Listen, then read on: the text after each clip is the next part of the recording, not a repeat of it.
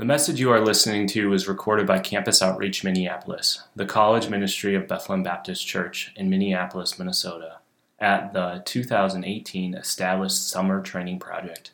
More information about Campus Outreach Minneapolis can be found at cominneapolis.org. All right, um, so um,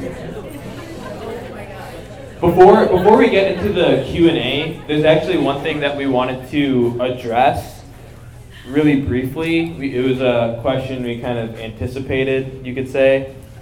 You can say it that way. That's yeah.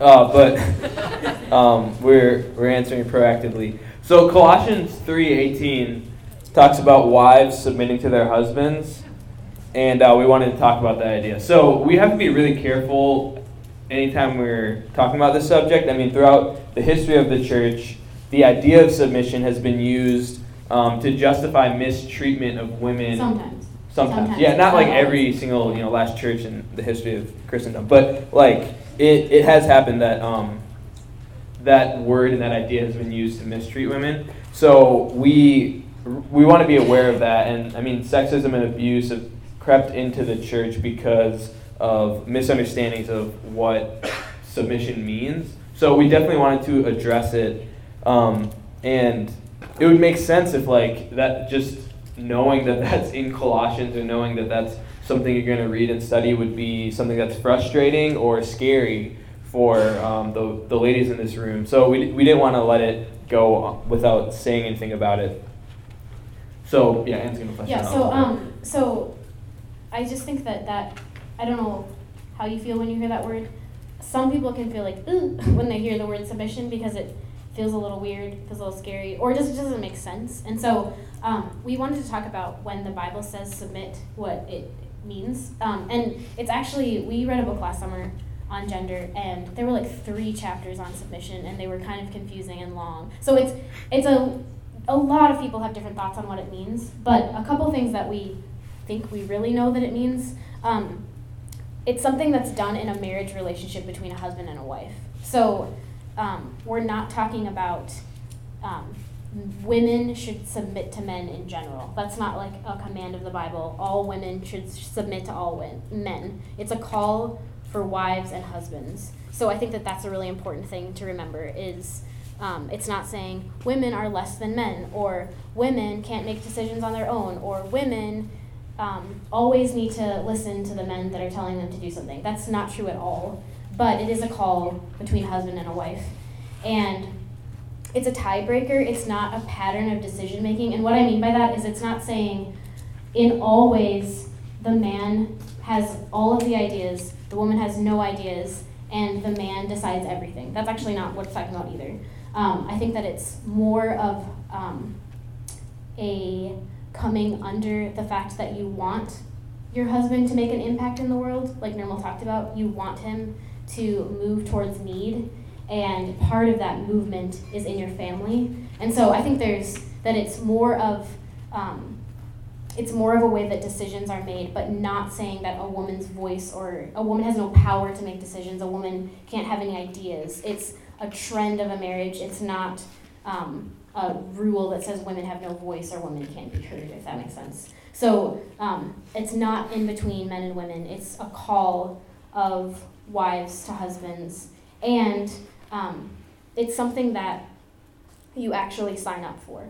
So you sign up. Like the scary thing about submission, and I mean even like just the word in general. There's like it just it just feels like slavery or something like that when you hear it. And I think that's just because of the way that it's used in other contexts. But um, this is a willing signing up to be married and to say, I trust this person, I trust this man, and I trust the way that he would make decisions, I trust the way that he would think about leading our family. And when I think about submission to Nirmal, it feels like a really beautiful and exciting thing because I love him and I trust him and I married him and we picked each other. And so I just think that the call for wives to submit to their husbands there's so much more that we could say, but it's a voluntary giving of who you are to the person that you picked, if that makes sense. And so I think the scariness of it comes when it's used incorrectly. And again, the call, um, the call of women is to come under someone who you love and who you trust and who you you've chosen, and it's not something that's forced out of you, if that makes sense. Um, I don't know where I am. Oh yeah. So um, the last thing about that word specifically, th- just in general, when you read the Bible, I think that's something that I often do is I come to the Bible and think, this is what I already think, and I'm going to read the Bible and I'm going to push aside anything that doesn't fall in line with what I think, and I'm going to love the things that are already what I think. And I don't think that's the way that it should work because if we believe that God is real and that He's good and that the Bible is His word to us, if there's something in the Bible that doesn't make sense to me or I don't understand, I can't just brush it aside. I have to say, okay, God is giving me this. like, this is God's idea. And so when we look at a word like submission, it might be easy. I mean, honestly, I'm very opinionated. I'm very verbal. I'm very strong willed. And so when I hear a word like that, I'm like, ah, no thanks. Um, but if I think about it through the lens of God is good and He's loving, and anything that He says, I might not understand, but I know at the heart it's good, and it's because He loves us. And so if I see something in the Bible, submission or any other thing that I don't understand, it doesn't make sense to me, I need to figure out what it means and how it applies to my life, not say, I'm going to reject this. And so I would just encourage you, ladies and men in the room, to say if there's if this word or any other word in the Bible that doesn't make sense to me or isn't something I really like, I trust that God's good, and so I'm going to look at it and say, maybe do I need to change, or is there just a way that I don't understand it, so I'm seeing it in a way that's not true. So that's a word about submission and just in general when you read the Bible. But I, I promise that if something is God's idea, it's good. So that's all I want to say on the matter.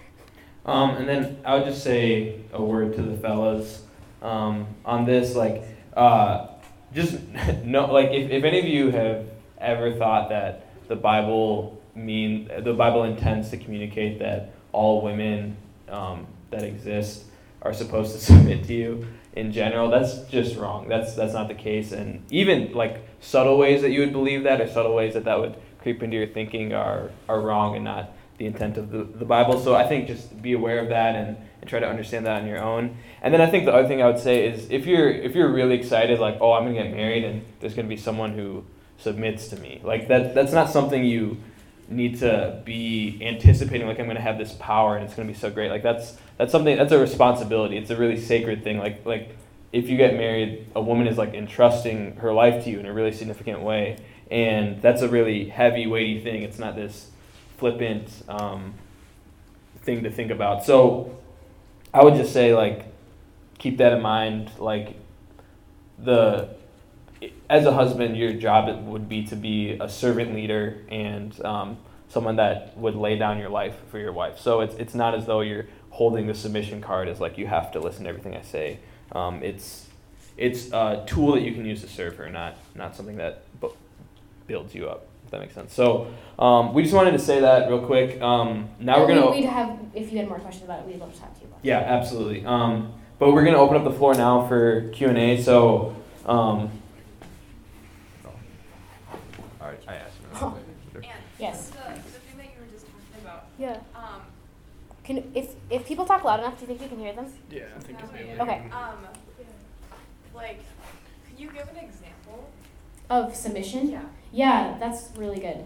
Um, yeah, I think that like, well, first of all, I think it's before it's like an action. I think it's a heart attitude that says like, I trust him so much, and if he is telling me strongly that something is good for our family, and I really, well, our family, as in the two of us. I'm not expecting a child. Um, uh, I want to trust him, and and trust that he is for me and is for my good. Um, so I think that's like first of all sort of a heart place that I want to be in before it comes down to like a nitty gritty decision. And I think that um, practically what it would look like, I think that um, in life, when two people disagree on something, like somebody has to give, I guess if that makes sense. Like if me and my friend are like, I, I want to go to Walmart, I want to go to Target, I want to go to Walmart, well, I want to go to Target, we have one car, like somebody has to give. And me deciding that I'm going to submit to Nirmal means I think if there's a tie, I want him I want him to take it. And that's and, and that's honestly like more of a heart thing than a practical thing because there are definitely times where we are fiercely in different places and he would say, and you can take it on this one. So it's not even like th- what submission means is that every time you disagree, the husband wins. That is definitely not what it means. But I think it means that I trust him on such a deep level that if he firmly believes something is good for us, I'm I want to be willing to um, to let him go with that, if that makes sense. And I think that's a practical, which even sharing that, I'm like, oh, that feels so. Like, I don't know if I said that well enough. But I think another thing is that I really believe that there is a sense of accountability that Nirmal has with God um, as my husband, and eventually, if we have kids, like the father of our family, where he's accountable to God for our family. And that's more of a framework that's set up in the Bible. You don't see that like as clearly now.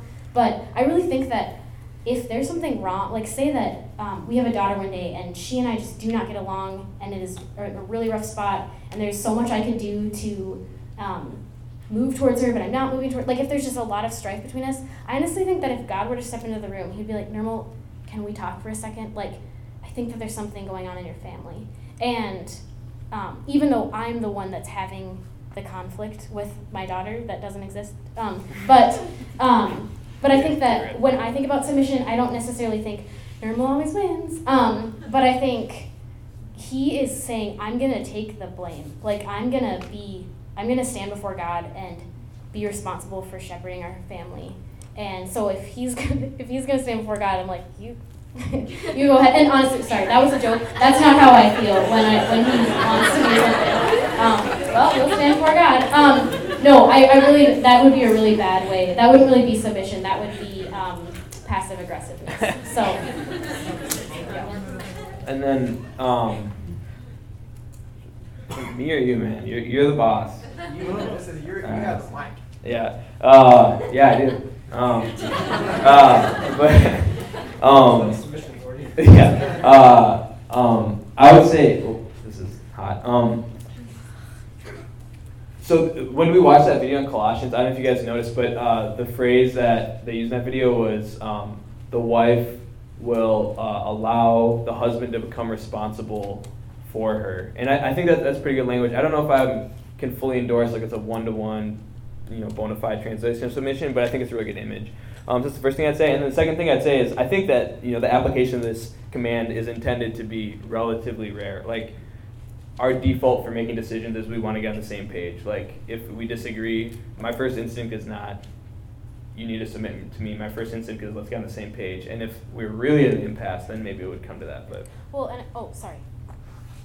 Um, I think that something that also really helps me is like this is supposed to image Christ in the church. So when when God calls you to submit to Christ, to submit to Jesus, there it's not a sense of like Jesus is this hard-hearted boss that just wants to win. Like Jesus died for you, and even Nirmal talked about like the call of a husband is to lay down his life for his wife, and so um, trust um, in Jesus and his heart towards me that it's good allows me to give everything to him. Like you can do what you want, Jesus. And I think that if this is supposed to mirror that, um, and Nirmal is truly laying down his life for me, trusting him to make a call on something is really not going to be the end of the world because I trust that he's laying down his life for me. So.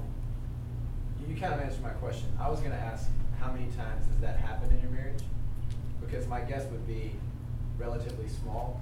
I mean, maybe for Sam and I, we've been married for 12 years. I think I win in the room. I think maybe five times that I could say like clearly it's come to the point where it's been hey this is a, this is a place to submit because it is more the work together unless mm-hmm. there has to be like a tiebreaker yeah. in, a, in a very significant decision but otherwise right before that it says uh, you know submit to one another in love so there's like a broad principle of submission to all believers and then it gets more specific so. Yeah. And I think like one little asterisk is that I think there are cases where um, marriages are in a really bad and dangerous place where um, a woman would be in the right to walk away and say, I don't think, I think this is either disobeying God's law, what you're asking me to do, or putting me in such a place of harm that I would move out of that. That's um, not what anybody's asking, but I just, I would always want to say that, that like, um, there would definitely be cases where I think God would say, I don't think that would be a good thing to submit to that. So, any other questions? Um, I don't know if this necessarily pertains to submitting in marriage and stuff, but uh, what are ways men can appropriately lead in relationships? That's really good. Um, never mind. Carl's Um, just grinning ear to ear, snapping and looking around.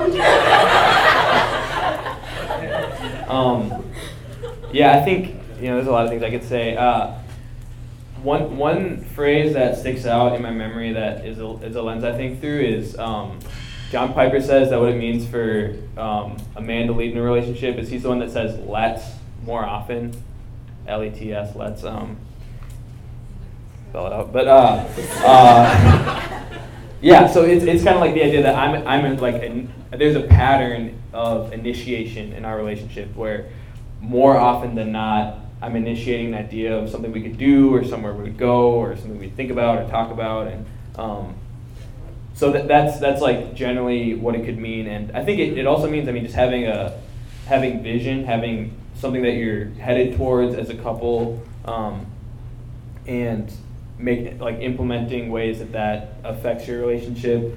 Um, planning is huge just like having having a plan and um, i mean you have to have a plan before you can say let's like that's not a spontaneous thing like all the time so i would say those are some some brief principles for for how men can lead Were you asking specifically like in a romantic or dating relationship?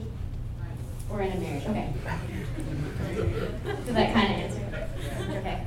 yeah and i think i think those um, those principles at least can apply in dating engagement Well, I guess sorry, sorry. The reason I asked that is because I think that like, um, again, just like women and women aren't called to submit to men in general. I think that like when I think about being a woman Yeah. and being a single woman for a long time, I think that like the fact that men's core desire, one of men's core desires, are, it would be that they would move and make an impact. Like I want to encourage that and celebrate that and allow that to happen, um, and be a woman that would encourage that. But I don't think that like there's a responsibility, and I think leadership is such a good quality for men and women, and it looks different. But I just think that um, there isn't a burden on single men to lead their single women um, friends. I think that like in, I mean, there's a call Bible to spur one another on towards love and good works, and I think that's a call that both men and women have for each other. So, and and obviously like you can um, be a leader and be an initiator, and that can happen a ton as a single person. But I don't think that it's the call or like the responsibility of a single man to say, "I have to lead all of these women." Um, that would that'd be hard, hard and difficult. So, which I don't think that was what you're asking. That was why I asked if that's what you meant. But Yes, and um, which is your favorite do this oh, I have to ask. no, thank you for asking. Let So what's your favorite charles dixon Dickens? Uh, probably Great Expectations. Yep.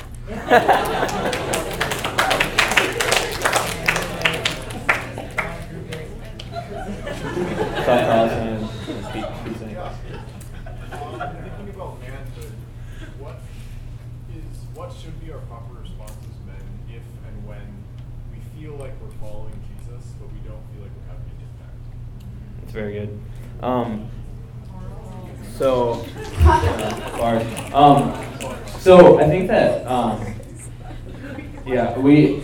Uh, oh, repeat the question. Um, so Carl asked, "What what do you do as a man if you're following Jesus but you don't feel like you're having an impact?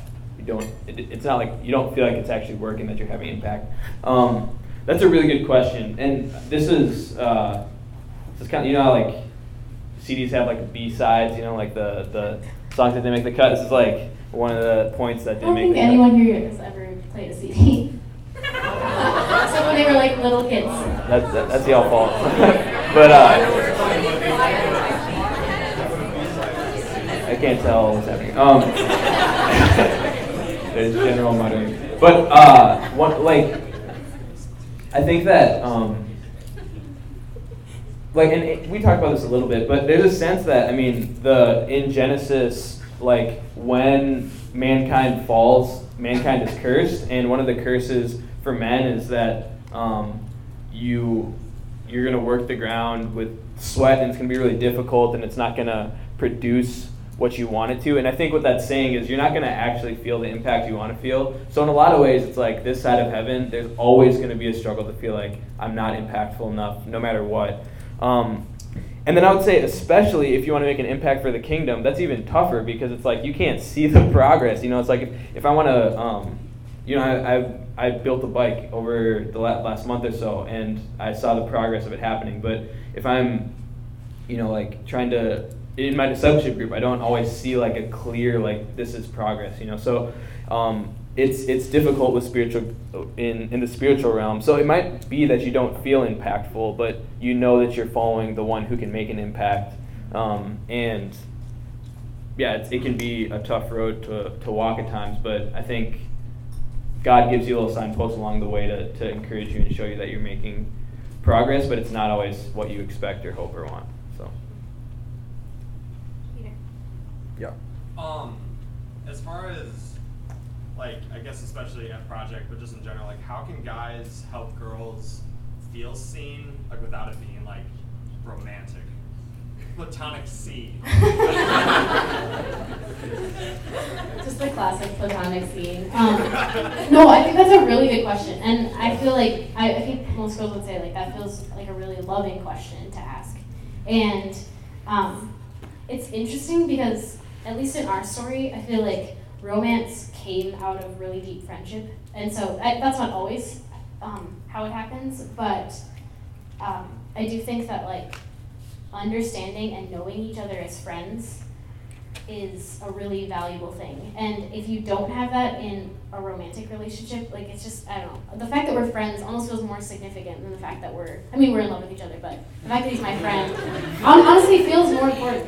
And so I think that like it's a really good thing to build habits of good friendship um, without secret motives or manipulative motives or I really like her, but I just, you know, I think that to say, I just want to care for you as a friend. And um, I just think that's a really good thing. And I think that the Bible, um, the Bible talks about like caring for each other, spurring one another on, like I talked about earlier. So I think, um, I think just talking to girls would be a really good first step. Um, I, am not saying you don't. Sorry, that wasn't a specific call out. Um, but I think just asking questions about who they are, like, what's your family like? Um, how have you liked the project? Um, and and I, that seems like really basic, but I think that like a lot of times, like, it can be easy in settings like this to just sort of like joke around and like not really get to know each other. And so I think asking intentional questions about um, what's your family like? What you know, what kind of kid were you? Anne was a weird kid that read Charles Dickens. What kind of a kid were you? You know, I just feel like those kind of questions, um, I think, are, at least those kind of questions make me feel seen. I don't know if any other staff women would add anything else, but. I think I just would remember every woman in this room is your sister, every guy in this room is your brother. We're family, so you, you see each other and you get to know, like Anne was saying, I want to know you and I want to know about you and how you came to know the Lord and what you love to do and what you read and what's your Charles Dickens favorite. because we are family. This is, we get to do this forever together. So part of the eternity starts now and seeing each other in the family now is part of it. Any other questions? Luke. Uh, this is going to be a change of a little bit of a different question, um, and probably hard. Uh, I'm sure you want to ask it. yeah. Okay. How, how do we engage with other people in a culture that sees gender on a spectrum or a choice? Yeah. I think that's really good conversation. Maybe I'll give just a, an example. Yeah, yeah, yeah. Um, so I work with a lot of either transgender people, um, and they introduce themselves as my preferred. My name is Charlie. My preferred pronouns are his, him, and he, for example. Right. Um, so how do we as believers uh, engage with people like that? Yeah, I think that's a really good question. I mean, I think that, um, and I don't assume everyone in the room even agrees. I mean, I know that as the staff, you have an opinion of what we think, but um, and things that we would say in the Bible, we think this is clear. But maybe people in the room might not even agree on this. So I'm going to share as um, a campus outreach staff person. Um, but I think that um, I really believe that God created gender and that it's something that God gives us. It's a gift, and that um, it, it isn't a spectrum. It's um, like we, I mean, we talked about like two paradoxes. Like we're revealing a paradox about God. Um, um, and I just think that men and women reflect God in a very specific way. And I think to, to eliminate that would be a big loss. And not just a loss for, you know, I, feel like a lot of times you hear like, this is going to crumble society or whatever. And I just think more than that, like, God's glory would be at stake because you wouldn't see God's glory in the same way. But something that I think a lot about is how do I interact with someone that I think is doing something um, that I don't believe it's God's plan. And I don't really lead with that thing. So if someone is, um, I don't know, if someone has murdered someone, that's okay, that's a really bad example. Too extreme. If someone is um, An I- addict. an addict, yeah, yeah. If someone's an addict, they frequently um, drink. Say they're say they're addicted to alcohol. I'm not going to introduce myself to them, and before I even have a relationship with them, start to tell them what I think about the matter. Like, hey, so you know, I'm against alcohol. I always will be, always have been. You know, I just feel like that's not going to facilitate a relationship at all.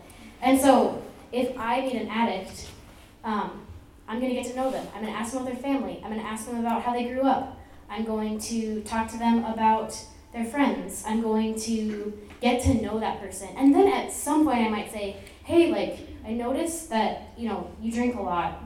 Um, is it an addiction? Do you think it's an addiction? But even then, I'm not going to press in with, like, an opinion until I feel like we are friends. And you might feel a call. There might be a specific situation in your life where you feel like we're not friends, but I feel this is from the Lord that I need to share with this person. But I just don't think that in an instance like that, especially with something that's such a hot topic in culture, I think if Christians lead with that, all it feels like is all you care about is me agreeing with you. And you don't like me. You don't even care about me. And so I just think when when it comes to like hot topics in culture, I think that Christians can be really, including myself, can be really quick to lead with, I want to set up a line that we disagree here. So you know, I don't want you to know that, I, I don't want anything that I'm saying to be miscommunicated as me condoning your lifestyle. And I just, I don't know if Jesus would do that. Now, uh, this is my opinion, so someone might disagree with me, but I just think that, like, um, with any sin in someone's life, I'm going to really want to know that person well before I'm starting to challenge, or yeah, start to challenge them and create a competitive conversation where we're arguing. Because I feel like you need to have connection and trust before you have competition. So that's my thought.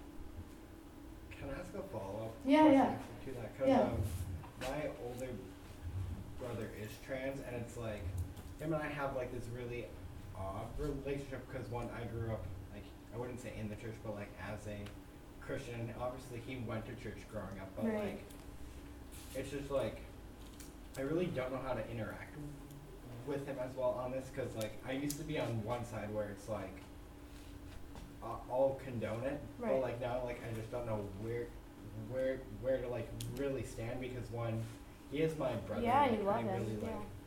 he's been a big part of my life but at the same time it's like with what the church and the Bible says is like I always personally like I've just come to realize now is that I didn't want to believe what the Bible said based on sexuality and gender because of like how I was raised. Yeah. But like now I'm like being torn from both ends. Like I don't know where to go. Yeah.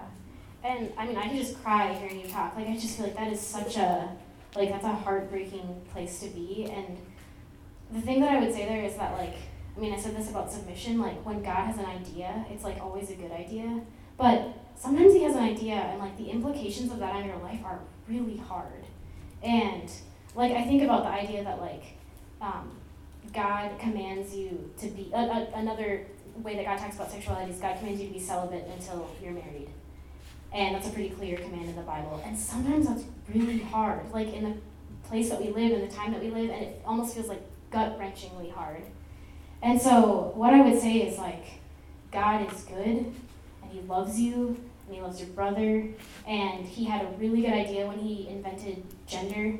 And like, if you want your brother to know Christ, there's nothing that would, like, God can save anyone in any situation. And so, I don't think the thing that you need to be ripped apart about is necessarily that your brother is transgender, but that your brother doesn't know Jesus. Like I have a brother who um, is an addict, um, was living in addiction, and um, for a while I just was so torn up. Like I just wish he would get sober. I just wish this would stop. And the thing that I started to realize is like, God doesn't usually change someone's beliefs about something and then save them. Like he saves them and then he changes them. And so I think that like the way I would engage God over it is God, I want my brother to know you. And the, how that plays out in the future, if your brother were to trust in Jesus, is a conversation down the road. And um, that's maybe how I would think about it. And I feel that with you. I had, I mean, I just felt like in agony over a sibling who I just wanted more than anything to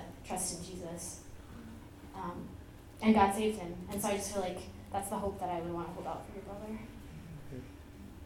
And um, I think one thing I'd add, I mean, I think that's such a good point. Like focus on Christ because, yeah, like like someone's not gonna change their beliefs um, on an issue just without any impetus, I guess. But um, I think something I would add is is just that um, like oh, I just had it in my head. Um, do you want to do a different question that you can think of it? Yeah. Somebody's got a question. I'll. I'll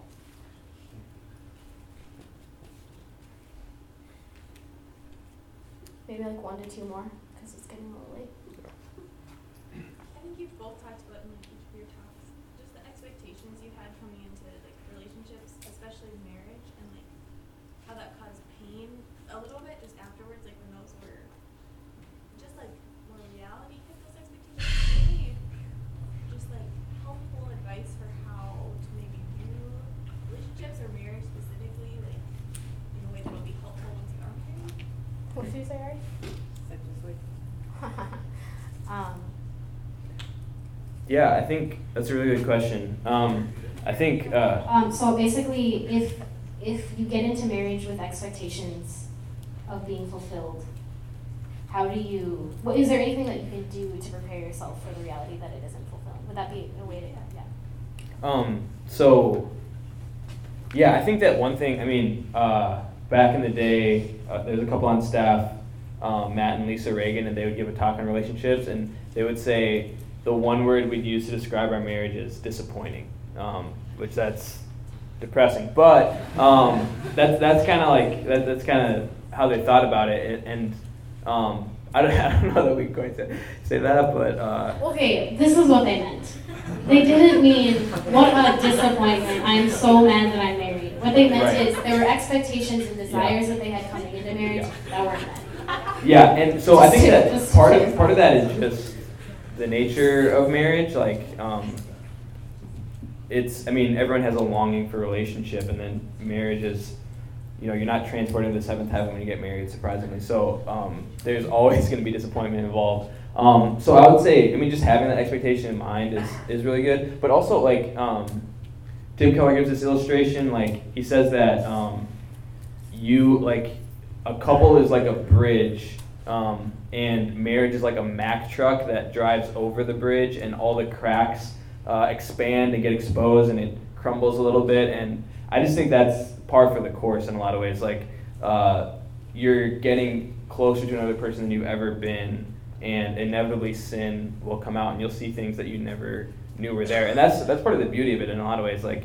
you see so much redemption. Like as you see more of your sin you just see more of how um, christ can can meet your inadequacies and needs so um, it's it is like a, a painful process but also a really joyful one because of the hope that we have in jesus so This is a really practical one, but I think watch less romantic movies and get really involved in messy, real, redemptive, beautiful friendships. Because when I think about some of my friendships in college, like we fought and it was hard, and she knew me for who I really was and didn't always like me, but then we would reconcile. And I, and I think that those things prepared me.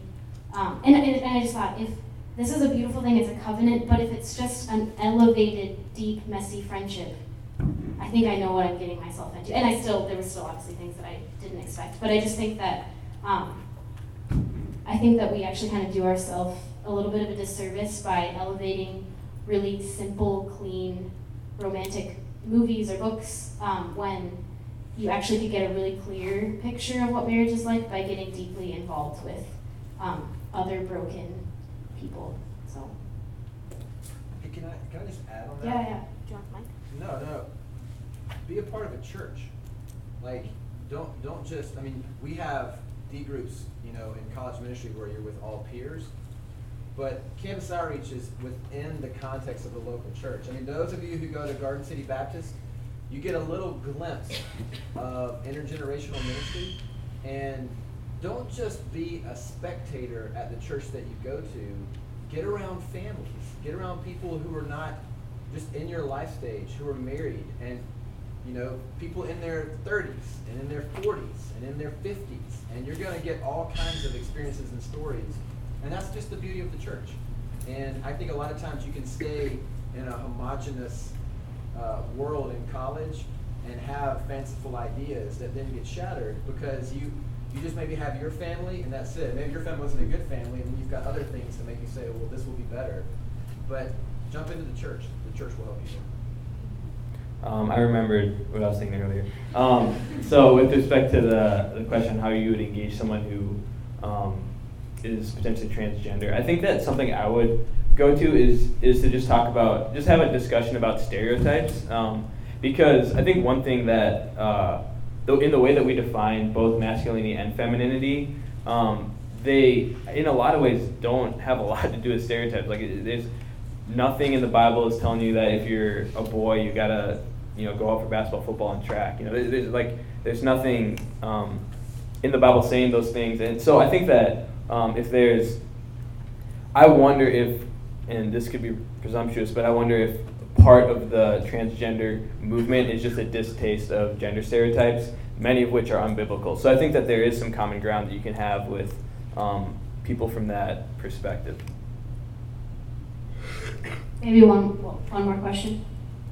Um, both of you kind of like talked about the fall and that like being our reasoning for our like needs and our sin and our behavior. But like I know like other Christians who like nec- don't necessarily take Genesis one and two as literal. I'm just wondering if you believe that there's like other explanations other than the fall for Mhm. why we are the way we are. Yeah, so you're saying like, is there a literal seven day creation? Was the fall like a, an actual event? Yeah. Yeah. So would, would you say when you're talking about that group of Christians, would you say that, that those Christians believe that there's sin? Um, yeah. Okay. They believe there's sin, but like they believe that like God created like the Big Bang or something. Right, right. So basically like evolution versus like a set, literal seven day creation. Yeah, I think that there's tons of room to believe that we're fallen if you don't believe in a literal seven days. Um, and I think Christians are kind of all over the map with how did the world begin. But I think that even if the fall is a picture, um, even if the fall didn't happen, like you can't point to like a day, I think that you can, like I think all Christians that, even Christians that would say this all happened, you know, it was a big bang, I think we would still agree that there's sin in the world. And so when we say the fall, um, what we mean is that we're broken and that people don't function the way that God intended us to function. And so that's flowing out of a heart that's rebelled against God, rejected Him, and wants their own way. So um, doesn't necessarily have to be rooted in the first literal seven days of the world.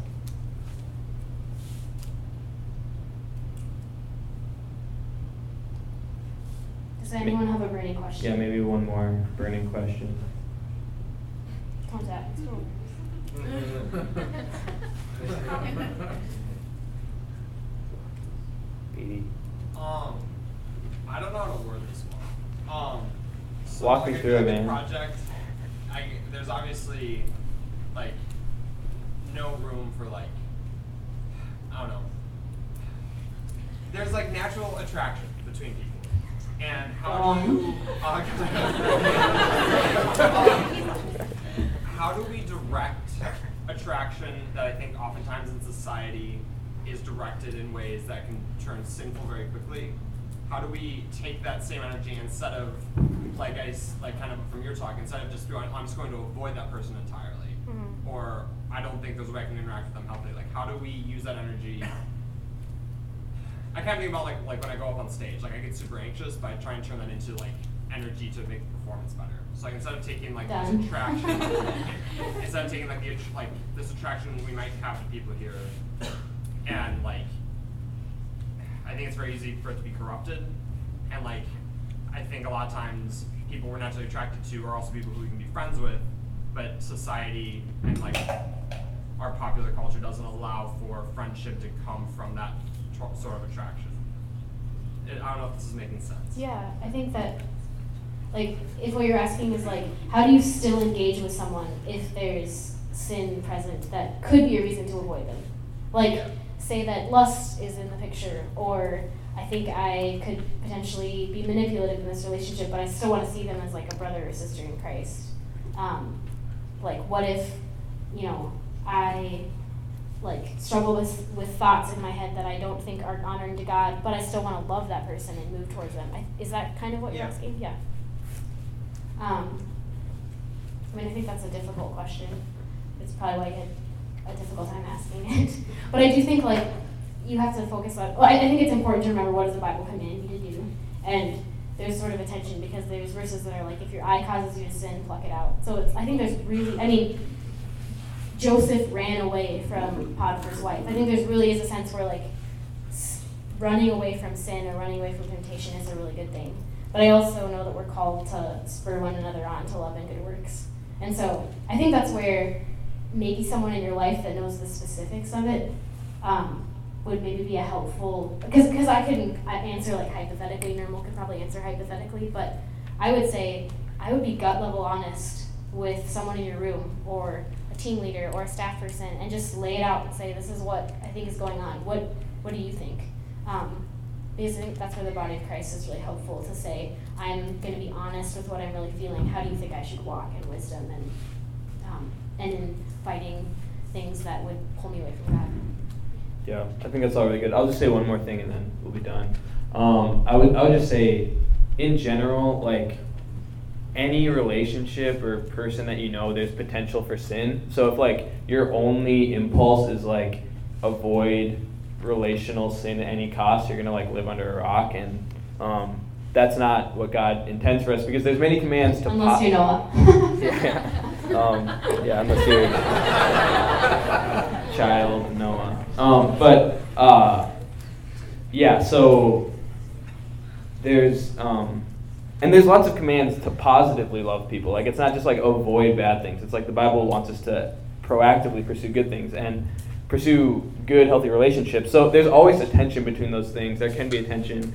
But I think that, you know, life is meant to be lived with a degree of risk. Like it's not about, you know, having this perfectly sanitized, like risk-free environment. So I think part of it is like, you know, relationships are messy, friendships are messy. Like it, it is, um, it's difficult often to like fully parse things out like that. But I would again, what Ann said, like specifics, um, might be helpful in an individual conversation. Um, so we'll be done for tonight. I mean, Ann and I will be around. you, you guys know that. So um, if you have more questions, you can ask us. And um, I mean, all the staff people from all the different campuses, I'm sure would have. I mean, I know would have just as good answers as we would. So dialogue with um, staff that you know. I'll I'll pray to close this, and then Are there any announcements? we'll be done. Unless there's announcements. No. Okay. Um, Father, uh, I thank you so much for these last few days. I thank you for how you've met us. I thank you that you are such a creative, unique God, and you made um, two genders that uh, are so different, and um, and you did that for your glory. You had a plan in view there, and um, God, I just pray that we would be men and women who reflect your glory in all of our lives and pay attention to the way that we were designed as we do that. I pray that you'd give us grace to walk with wisdom towards the world. Um, and just as we wrestle through these things, Lord, would you just meet us in a personal way and show us, uh, you know, show us what, what your plan is for us. Um, and uh, yeah, I just pray for more conversations to come from this and um, just beneficial insights to come. So uh, ask all these things in Christ's name. Amen. Thank you for listening to this message from Campus Outreach Minneapolis, the college ministry of Bethlehem Baptist Church, Minneapolis, Minnesota. Feel free to make copies of this message to give to others, but please do not charge for these copies or alter the content in any way without written permission from Campus Outreach Minneapolis. For more information, we invite you to visit us online at cominneapolis.org.